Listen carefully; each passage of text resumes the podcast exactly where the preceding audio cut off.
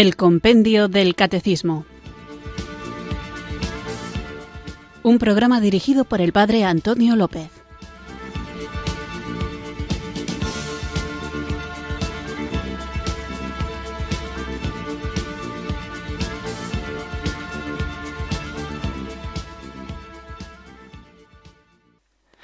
Muy buenas tardes, queridos oyentes de Radio María. Recibido un cariñoso saludo desde Irurzun, en Navarra, quienes sintonizáis una tarde más esta emisora de la Virgen, esta radio que cambia vidas, Radio María, para sintonizar el programa El Compendio del Catecismo, nuestro espacio diario de formación católica, en el que, guiados por el libro del Compendio del Catecismo, vamos profundizando en nuestra fe, una fe que tenemos que conocer para vivir, vivir para compartir y compartiéndola nos va a tocar necesariamente ponernos frente a aquellos que creen otras cosas o que tienen ideas confusas y por lo tanto nos tocará, digo, defender la fe. Y hoy vamos a dedicar el programa a preguntas, pero vamos a centrarnos en esto que estamos a punto de celebrar, que es el gran acontecimiento histórico del nacimiento de nuestro Salvador, del Verbo que se hace carne, del Eterno que entra en la historia y que, aunque es una fiesta que está reconocida en el mundo entero y que marca ciertamente el calendario muchas veces de las familias, por supuesto de los trabajos, porque son días festivos, a veces se ha perdido el sentido verdadero de la fiesta de la Navidad. Y por eso hoy voy a tratar de responder a algunas de las preguntas o más de las preguntas de las cosas, afirmaciones erróneas que muchas veces se hacen a propósito de estas fiestas tan importantes, de esta fiesta tan importante que es el nacimiento del Verbo de Dios, de que Dios está con nosotros. Imagino que los oyentes asiduos de Radio María no pierden de vista el sentido de esta fiesta navideña, el sentido de esta celebración litúrgica que rompe las fronteras de la iglesia, del templo, del lugar de culto y se extiende hasta los hogares, las calles, los centros comerciales, todo está impregnado de Navidad, por eso, en vez de rechazar lo que las luces, las músicas y los colores nos ofrecen, lo que tenemos que hacer es darles su verdadero sentido. Dar gracias de que el mundo, las calles, estén iluminadas con la luz que representa la luz de Jesucristo, ese afán de compartir con la familia, que sea expresión de la familia unida porque en Cristo somos todos hijos de un mismo Padre, que es Dios, ese compartir los alimentos, que sea expresión de la saciedad que el propio Cristo ha venido a traer a nuestros corazones, a la vida de todos los que le aceptan, el compartir regalos que sea también una expresión de la generosidad de Dios, de la gracia de Dios que gratuitamente, como un regalo, nos ofrece su salvación.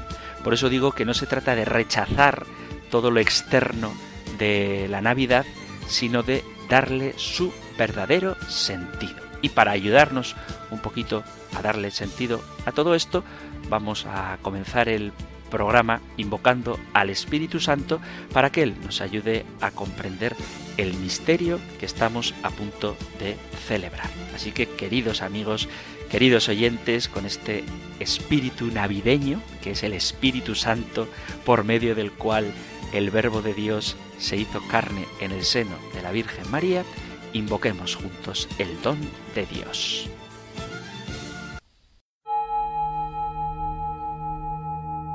Ven Espíritu, ven Espíritu, ven Espíritu.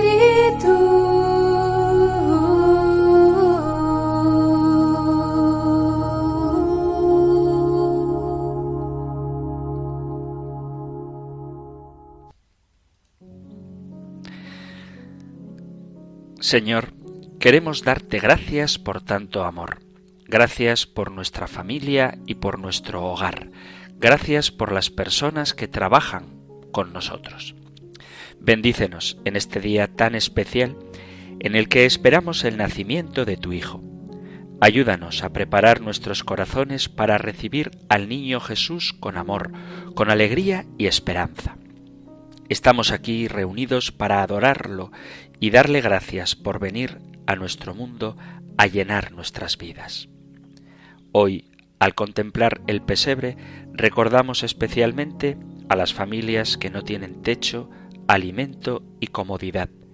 Te pedimos por ellas, para que la Virgen y San José les ayude a encontrar un cálido hogar. Padre bueno, te pedimos que el niño Jesús nazca también en nuestros corazones, para que podamos regalarle a otros el amor que tú nos muestras día a día. Ayúdanos a reflejar con nuestra vida tu abundante misericordia, que junto con tus ángeles y arcángeles vivamos siempre alabándote y glorificándote. Santísima Virgen María, gracias por aceptar ser la Madre de Jesús y Madre nuestra. Gracias por tu amor y protección. Sabemos que día a día intercedes por nosotros y por nuestras intenciones. Gracias, Madre. Querido San José, gracias por ser Padre y protector del niño Jesús. Te pedimos que ruegues a Dios por nosotros, para que seamos una familia unida en el amor y podamos ser ejemplo de paz y reconciliación para los demás. Ven Espíritu, ven Espíritu, ven Espíritu.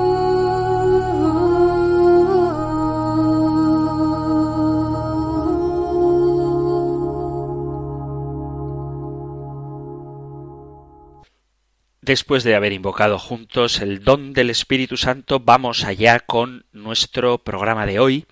Y, como decía, voy a tratar de responder a algunas de las objeciones que se ponen a la Navidad, porque si bien es cierto que en la cultura actual, aunque no con el sentido cristiano que debería, o no con todo el sentido cristiano que debería, se celebra la Navidad, también es cierto que en estos tiempos, sobre todo, salen a la luz comentarios a propósito de la fecha del nacimiento de Jesús que no están en sintonía con la verdad. En más de una ocasión he mencionado un dibujo en el que aparece como la mesa de la Santa Cena en la que en vez de Jesús y los apóstoles está Jesús y distintas deidades de religiones paganas pretendiendo hacer un paralelismo entre el nacimiento de Jesús el 25 de diciembre y el resto de divinidades paganas a las que se sitúa su nacimiento también el 25 de diciembre, como queriendo expresar que Jesús no es más que una entre tantas otras deidades que se coloca su nacimiento el 25 de diciembre.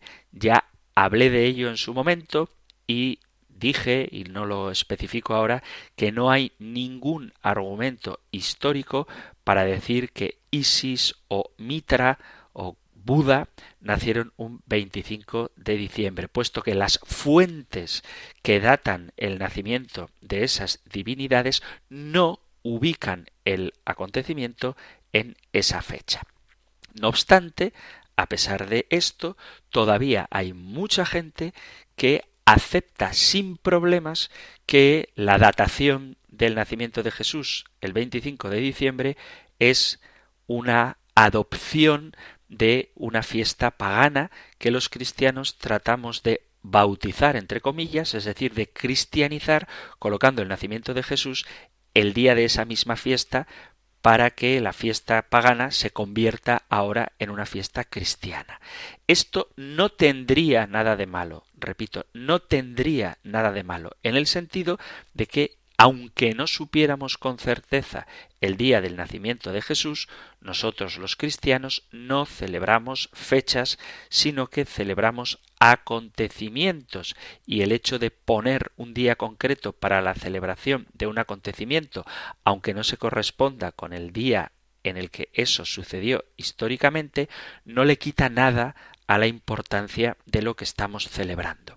Entonces, aunque hipotéticamente Jesús no naciera un 25 de diciembre, aunque no tuviéramos modo alguno de saber qué día nació Jesús, eso no quitaría en absoluto importancia a la Navidad porque hemos situado esta fecha como un día de celebración de un acontecimiento histórico que aunque no sepamos el día exacto en que ocurrió, sin duda alguna ocurrió. Dicho esto, tenemos que plantearnos a ver por qué muchos cristianos hemos aceptado que el cristianismo celebra el nacimiento de Cristo el 25 de diciembre porque los santos padres antiguamente se apropiaron de la fecha de un festival pagano. Y mucha gente no le da excesiva importancia a esta anécdota, a este hecho, pensando que no hay ningún problema en aceptar que la Navidad es la cristianización de una fiesta pagana. Desafortunadamente son muchos los que se llaman cristianos, sobre todo los miembros de sectas cristianas, que acusan a la Iglesia Católica de ser pagana, entre otras cosas, por haber situado la fecha del nacimiento de Jesús en el día del solsticio, de la fiesta del sol invicto, la fiesta romana, la fiesta pagana del sol invicto, y entonces dicen que nosotros somos paganos por eso. Sin embargo, es muy interesante, y es de lo que quiero que hablemos ahora, saber que la opción del 25 de diciembre como fecha del nacimiento de Jesús es el resultado de los intentos que hicieron los primeros cristianos para averiguar la fecha del nacimiento de Jesús basándose en cálculos de calendario que nada tienen que ver con los festivales paganos. Es decir, que no es verdad que la Navidad se celebre como un superpuesto a una fiesta pagana anterior, sino que fue más bien al contrario. Mirad, la fiesta pagana del nacimiento del sol invicto fue instituida por el emperador romano Aureliano el día 25 de diciembre, pero del año 274 después de Cristo.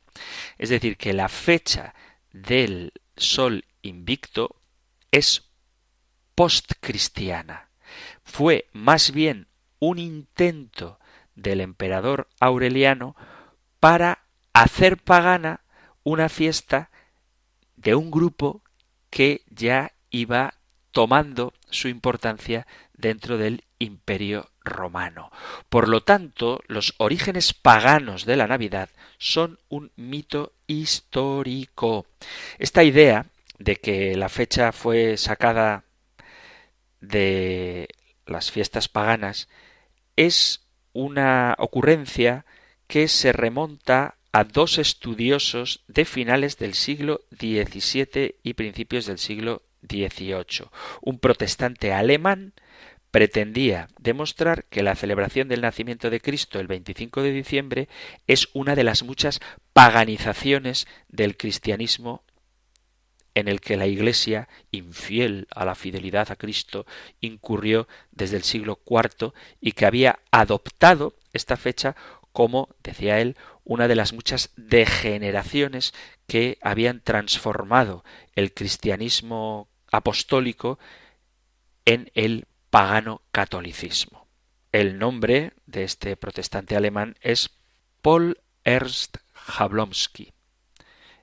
Fue el primero que para atacar a la Iglesia acusándola de paganismo, dio la idea de que la Navidad, la fecha de la Navidad, era una copia de una fiesta pagana. Por lo tanto, lo que él pretendía era hablar de la fecha de la Navidad como una paganización del cristianismo. Otro autor que también decía esto de que la Navidad es la adopción de una fiesta pagana fue Jean Ardín, un monje benedictino que quiso mostrar que la Iglesia Católica romana adoptó festivales paganos para propósitos cristianos sin paganizar el Evangelio. En el calendario juliano, creado en el año 45 antes de Cristo, bajo el reinado de Julio César, el solsticio de invierno cayó el 25 de diciembre y por eso le pareció obvio a Jablonski y a Arduin que ese día tenía un significado pagano antes que un significado cristiano. Pero es importante saber que la fecha no tenía ningún significado religioso en todo el calendario romano antes de Aurelio, y tampoco la adoración del sol era importante antes del cristianismo. Había dos templos dedicados al sol en Roma, uno que celebraba la fiesta el 9 de agosto y otro que la celebraba el 28 de agosto. Pero dos siglos después de Cristo, dos siglos después de Cristo, ambos cultos paganos perdieron su importancia cuando el mitraísmo ganaba seguidores en Roma. Además, ninguno de estos cultos estaba asociado ni a los solsticios ni a los equinoccios. Lo que pasó realmente fue que Aureliano, que gobernó desde el año 270 después de Cristo hasta su asesinato en el año 275, era enemigo, era perseguidor del cristianismo. Y está documentado que fue él el que promocionó que se ubicara la fiesta del nacimiento del sol invicto para unificar los diversos cultos paganos del Imperio romano alrededor de la conmemoración del renacimiento anual del Sol. Él lideró un imperio que iba ya hacia su decadencia por las agitaciones internas, las rebeliones, el declive económico y los ataques por parte de tribus germanas. Al crear esa nueva festividad, su intención era que el 25, en el que comenzaba a alargarse la luz del día y a acortarse la oscuridad, fuera un símbolo de ese renacimiento o eterno rejuvenecimiento del imperio romano que tenía que ser el resultado si perseveraban en la adoración de los dioses cuya protección, según ellos, había llevado a Roma a la gloria y a gobernar el mundo entero. Y si además de fomentar la adoración a los dioses que según él les habían dado la victoria a los romanos, podía apagar el creciente aumento de cristianos en el Imperio romano, pues mucho mejor. Es verdad que la primera prueba de una celebración cristiana de la Navidad el 25 de diciembre se encuentra algunos años después de Aureliano, en el año 336, esto es verdad, hay pruebas de que ya tanto en Grecia como en Roma, en la Iglesia oriental como la Iglesia occidental, los cristianos intentaban averiguar la fecha del nacimiento de Cristo mucho antes de que lo empezaran a celebrar de forma litúrgica, incluso en los siglos segundo y tercero. La fecha del 25 de diciembre es la consecuencia de los intentos por parte de los cristianos de determinar cuándo debía celebrarse la muerte y resurrección de Jesucristo, es decir, la fecha de la Pascua. ¿Qué tendrá que ver? A lo mejor se pregunta alguno la fecha de la Pascua con la fecha de la Navidad. Bueno, pues la Iglesia primitiva siguió el Evangelio de San Juan para establecer la fecha de la muerte de Cristo y determinaron que debió de ocurrir el día 14 del mes de Nisan de acuerdo con lo que dice el calendario lunar hebreo, que podéis encontrar, podéis leer esto en el capítulo 12 del Éxodo. Los acontecimientos modernos han determinado que este hecho pudo haber ocurrido solamente en los años 30 o 33 después de Cristo, pues son los únicos años en los que la víspera de Pascua caía en viernes. las posibilidades siendo el 7 de abril del año 30 o el 3 de abril del año 33 respectivamente. Pero como la Iglesia se separó del judaísmo y entró en un mundo con diferente calendario, debía encontrar la manera de calcular la fecha de la Pascua. Además, debido a que el calendario judío era lunar y tenía doce meses de treinta días cada uno, cada cierto número de años, un treceavo mes debía ser agregado por decreto en el Sanedrín para mantener el calendario sincronizado con los equinoccios y con los solsticios, así como para prevenir que las estaciones cayeran en fechas no apropiadas. Para los judíos del siglo II, el problema estaba en que si debían celebrar la Pascua cada domingo después del 14 del mes de Nisan, como dice la ley de Dios, pero que al seguir el calendario lunar hubiera complicado mucho las cosas, estas dificultades fueron enfrentadas diferentemente por los cristianos griegos de Oriente y por los cristianos latinos de Occidente. Los cristianos de Oriente buscaban una fecha equivalente al 14 de Nisan en su propio calendario solar y, debido a que era el mes en el que ocurrió el equinoccio de la primavera, escogieron el día 14 del mes de Artemisión, según el calendario griego, el mes en el que cae invariablemente el equinoccio en su propio calendario. Alrededor del año 300 después de Cristo, el calendario griego fue cambiado por el calendario romano debido a que las fechas de principio y fin de mes en ambos sistemas no coincidían. El 14 del mes de Artemisión en griego se convierte en el 6 de abril. Por otro lado, los cristianos latinos del siglo II de Roma deseaban establecer una fecha histórica para datar cuándo murió Jesús. Por el tiempo de Tertuliano, concluyeron que murió un viernes 25 de marzo del año 29. Pero esto es imposible, ya que el 25 de marzo del año 29 no fue viernes y la Pascua del año 29 no cayó en viernes ni tampoco en marzo. Por lo tanto, había dos fechas para la muerte de Jesús. En Oriente tenían el 6 de abril y en Occidente el 25 de marzo. Pero según los historiadores cristianos, algo que debía ser tomado en cuenta es una cosa muy curiosa, que es lo que se conoce como la edad integral. ¿Qué es esto de la edad integral? Pues es una curiosa creencia de los judíos de la época de Cristo que no aparece en la Sagrada Escritura, pero que ha sido ampliamente adoptada, que postula que los profetas de Israel mueren el mismo día de su concepción. Y esta idea de la edad integral, de que los profetas morían el mismo día en que fueron concebidos, es muy importante para entender por qué muchos de los primeros cristianos concluyeron que el 25 de diciembre fue el nacimiento de Cristo. Estos cristianos aplicaron esta idea a Jesús.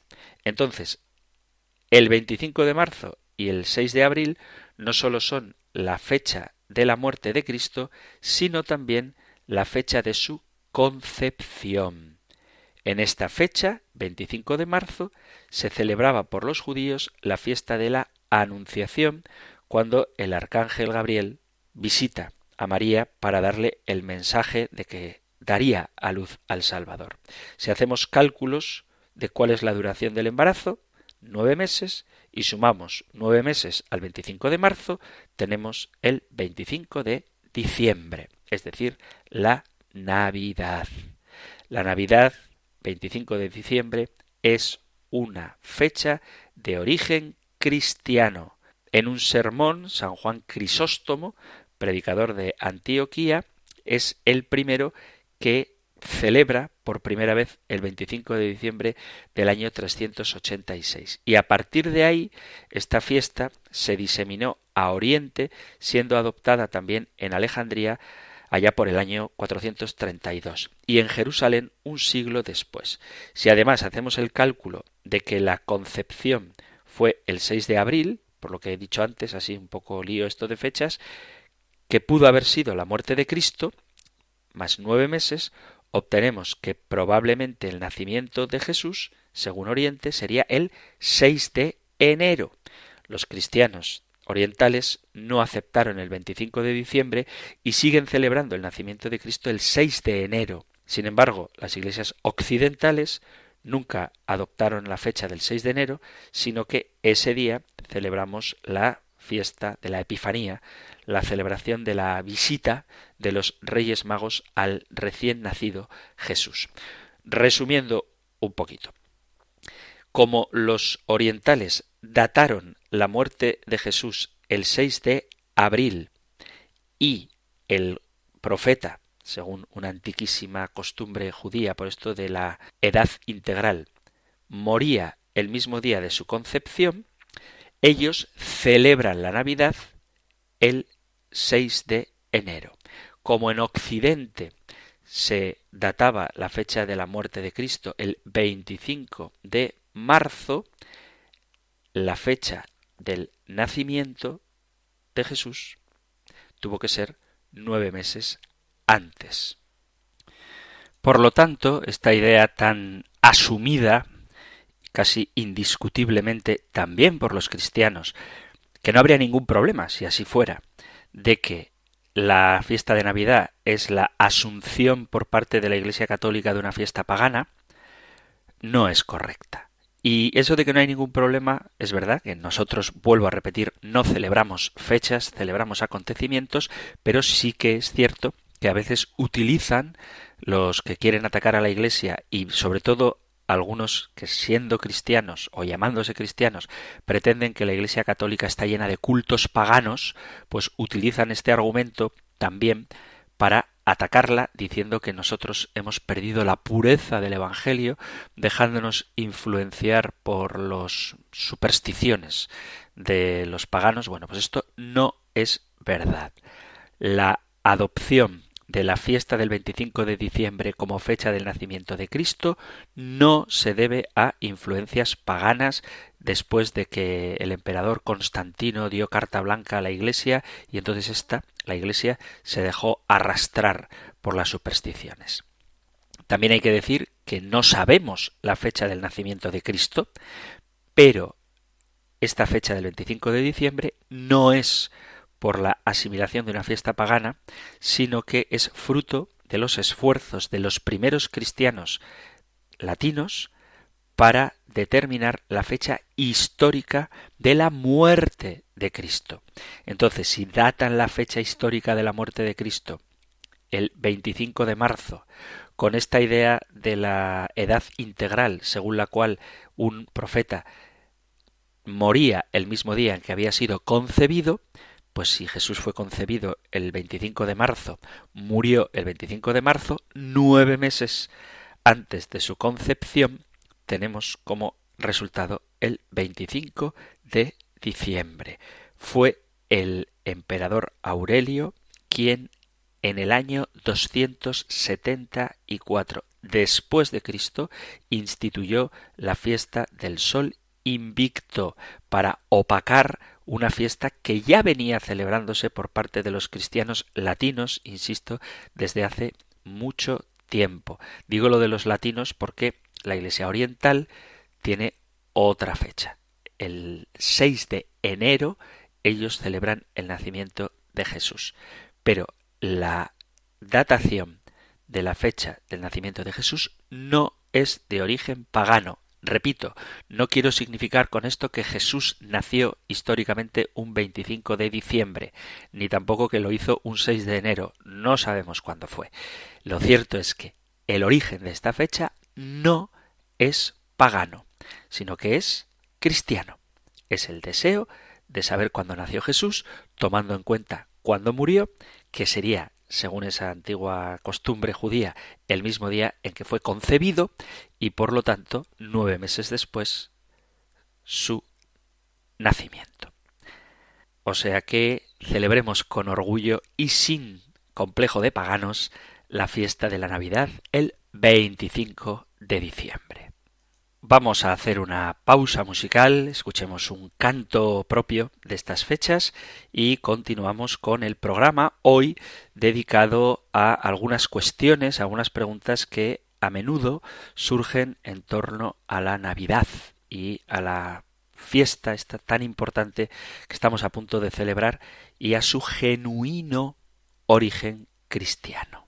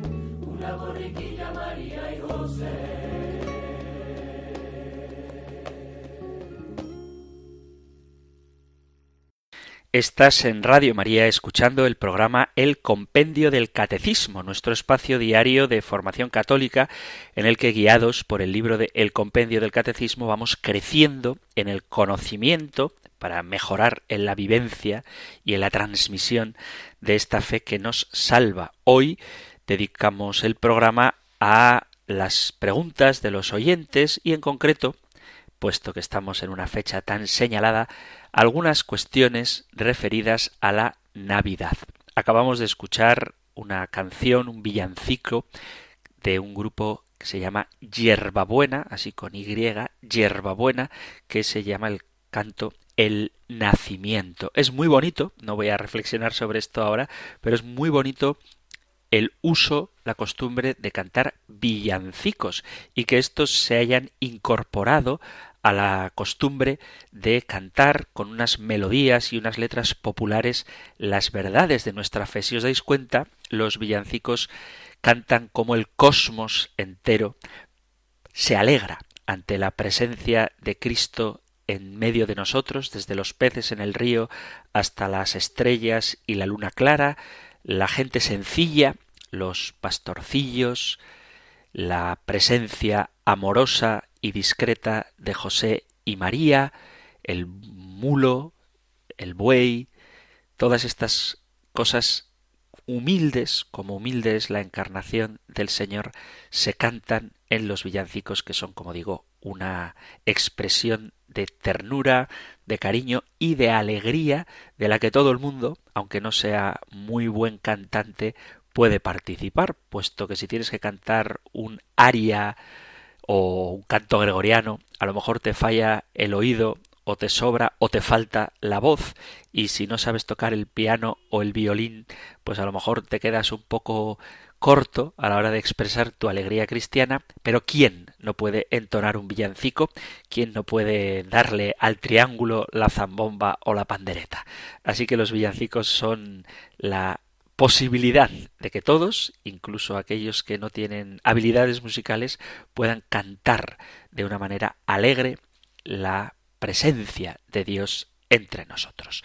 Vamos ahora con otra pregunta importante.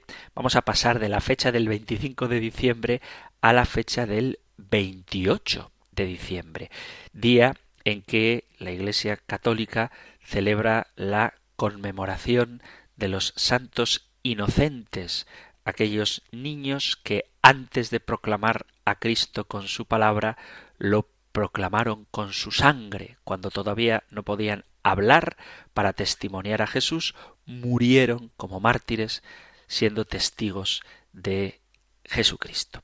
Y una de las pegas que muchas veces se ponen a esta festividad de los santos inocentes es si realmente ocurrió o si no es más que un mito, una leyenda. Así que vamos a ver ahora si el episodio de los santos inocentes podemos considerarlo como un acontecimiento histórico o no. Son muchos los que ponen en cuestión, los que plantean dudas acerca de la verdad histórica de este hecho. El 28 de diciembre los católicos celebramos los santos inocentes, aquellos que, según la Biblia, por orden de Herodes, que quería acabar con Jesús, fueron asesinados. Este relato, que encontramos en el Evangelio de San Mateo, en el capítulo 2, ha recibido muchas críticas de quienes lo consideran falso.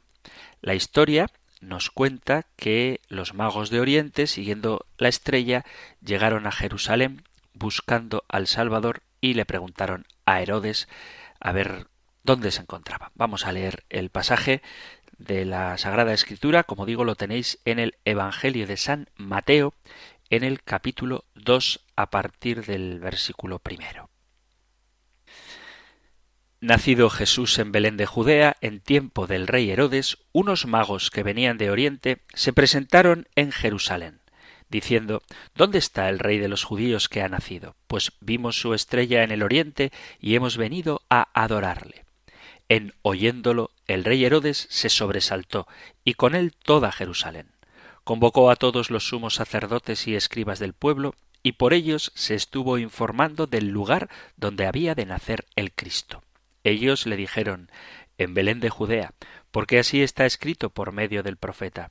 Y tú, Belén, tierra de Judá, no eres no la menor entre los principales clanes de Judá, porque de ti saldrá un caudillo que apacentará a mi pueblo Israel. Entonces Herodes llamó aparte a los magos y por sus datos precisó el tiempo de la aparición de la estrella.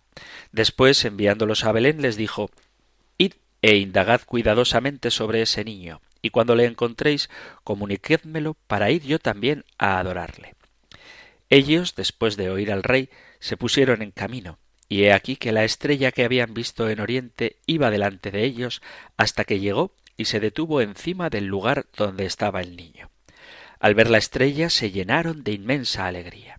Entraron en la casa, vieron al niño con María, su madre, y postrándose le adoraron. Abrieron luego sus cofres y le ofrecieron dones de oro, incienso y mirra. Y avisados en sueños que no volvieran donde Herodes, se retiraron a su país por otro camino. Después que ellos se retiraron, el ángel del Señor se apareció en sueños a José y le dijo Levántate, toma contigo al niño y a su madre y huye a Egipto, y estate allí hasta que yo te diga, porque Herodes va a buscar al niño para matarle. Él se levantó, tomó de noche al niño y a su madre, y se retiró a Egipto. Y estuvo allí hasta la muerte de Herodes, para que se cumpliera el oráculo del Señor por medio del profeta De Egipto llamé a mi hijo.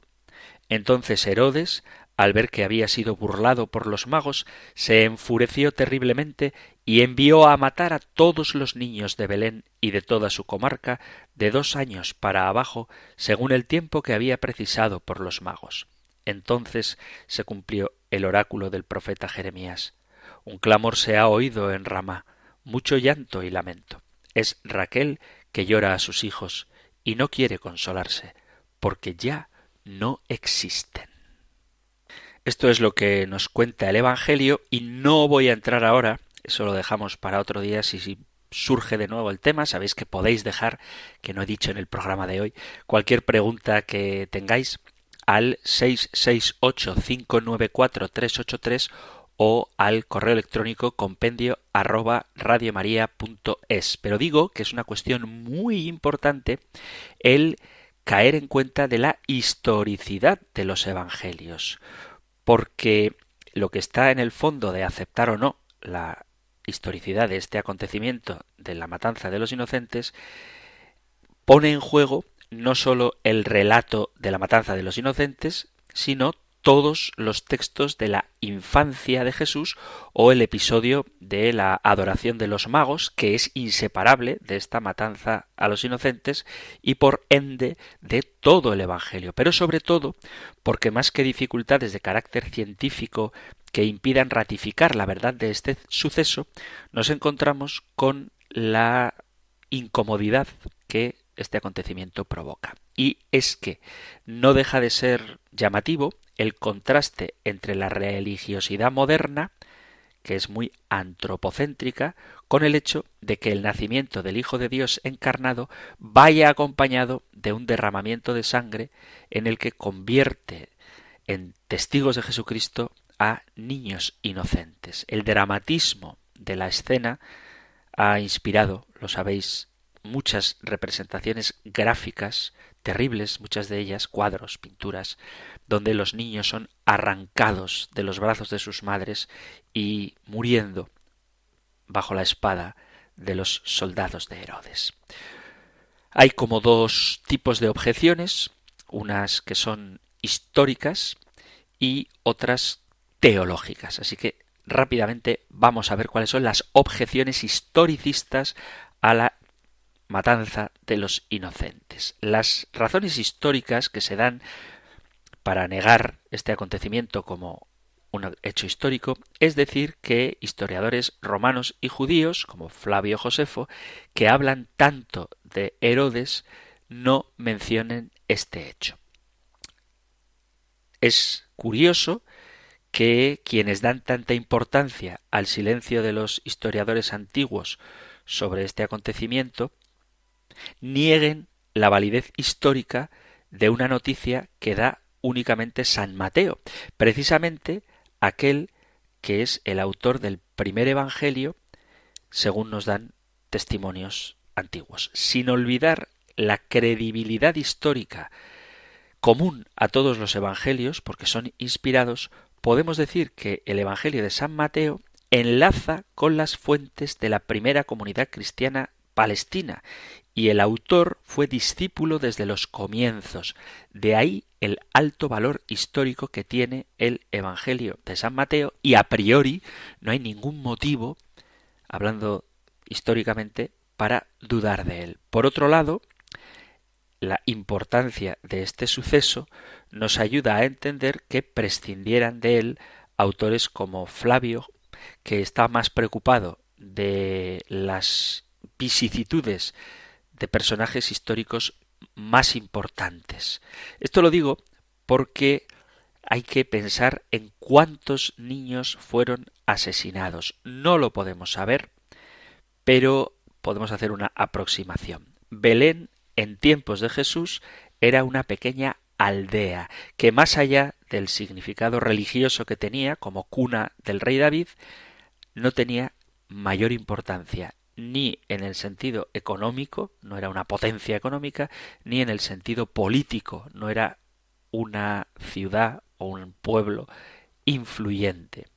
Si pensamos que podría haber unos mil habitantes en Belén, podemos pensar que al año podrían nacer unos treinta niños, descontando las niñas, porque los inocentes asesinados tenían que ser varones y por lo tanto el número de víctimas de la crueldad de Herodes sería poco más que una docena, que es algo terrible, pero es normal, es comprensible, vamos a decir, que en los tiempos en los que Flavio escribe sus anales no se preocupe de la muerte de unos quince niños en una ciudad insignificante. ¿Que había más habitantes? Bueno, pues saca la proporción.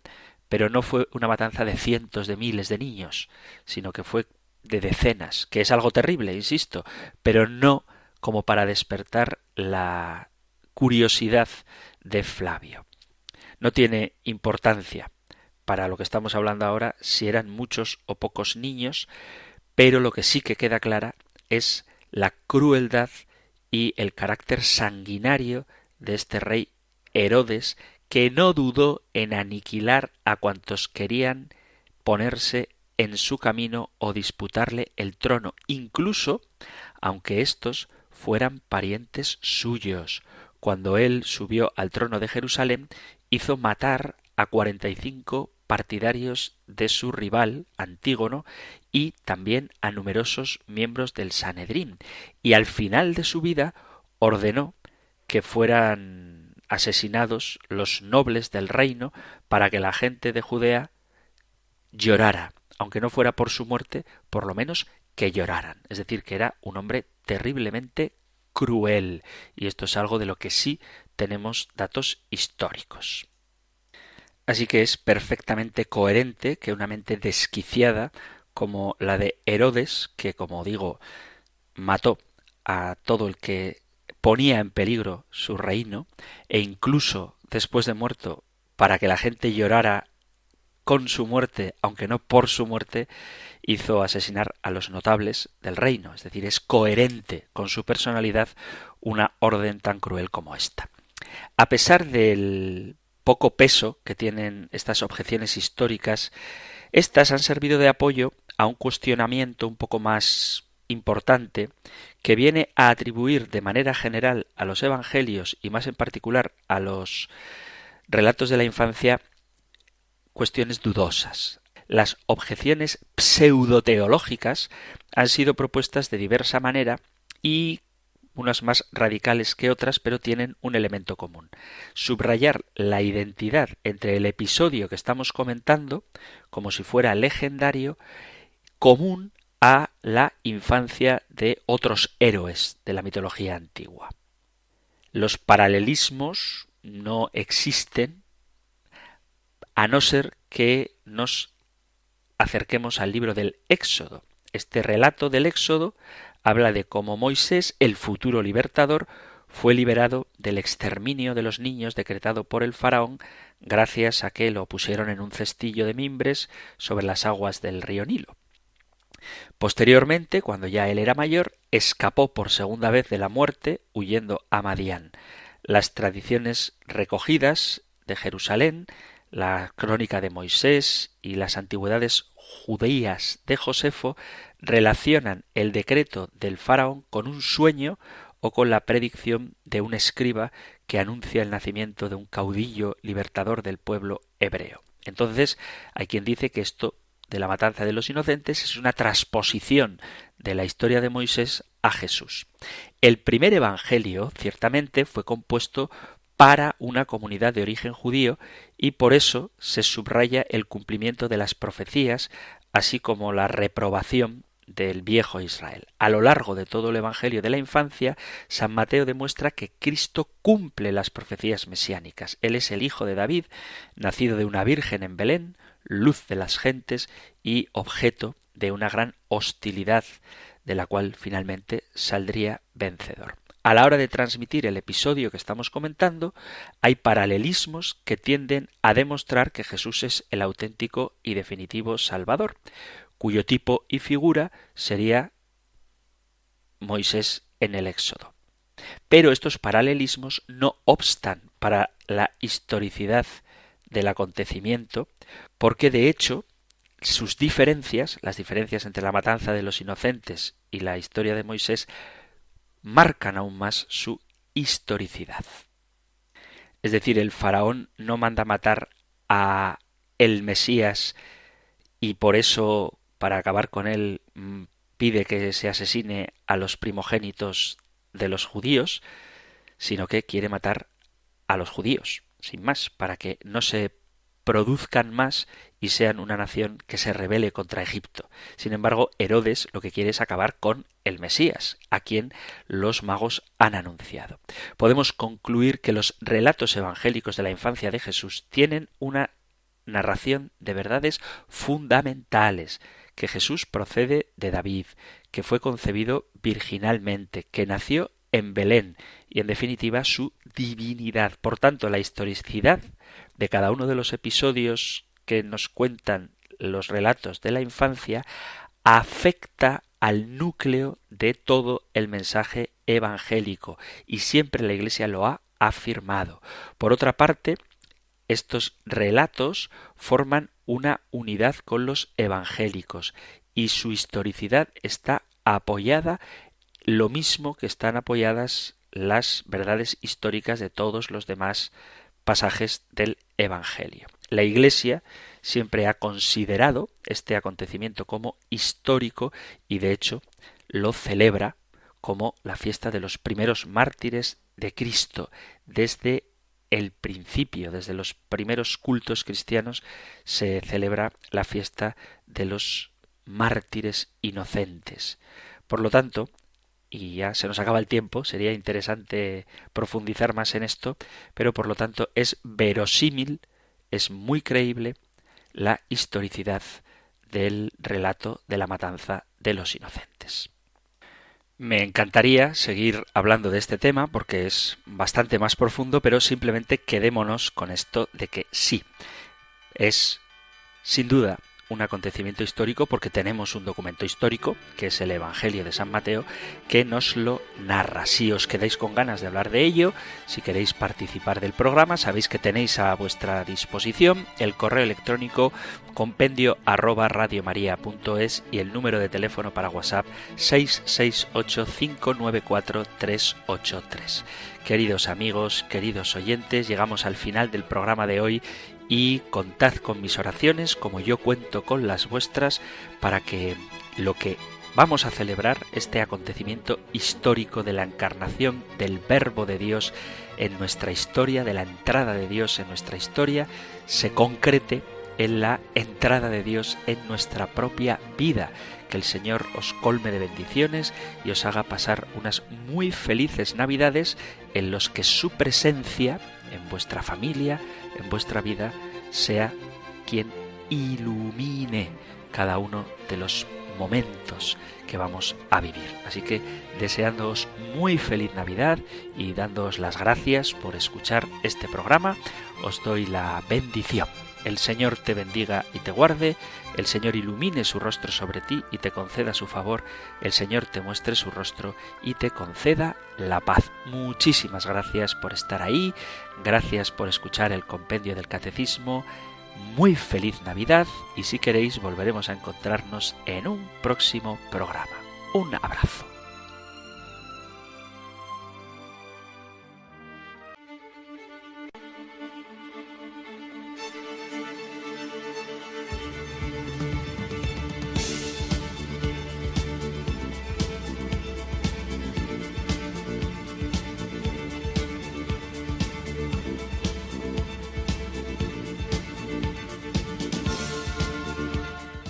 El Compendio del Catecismo.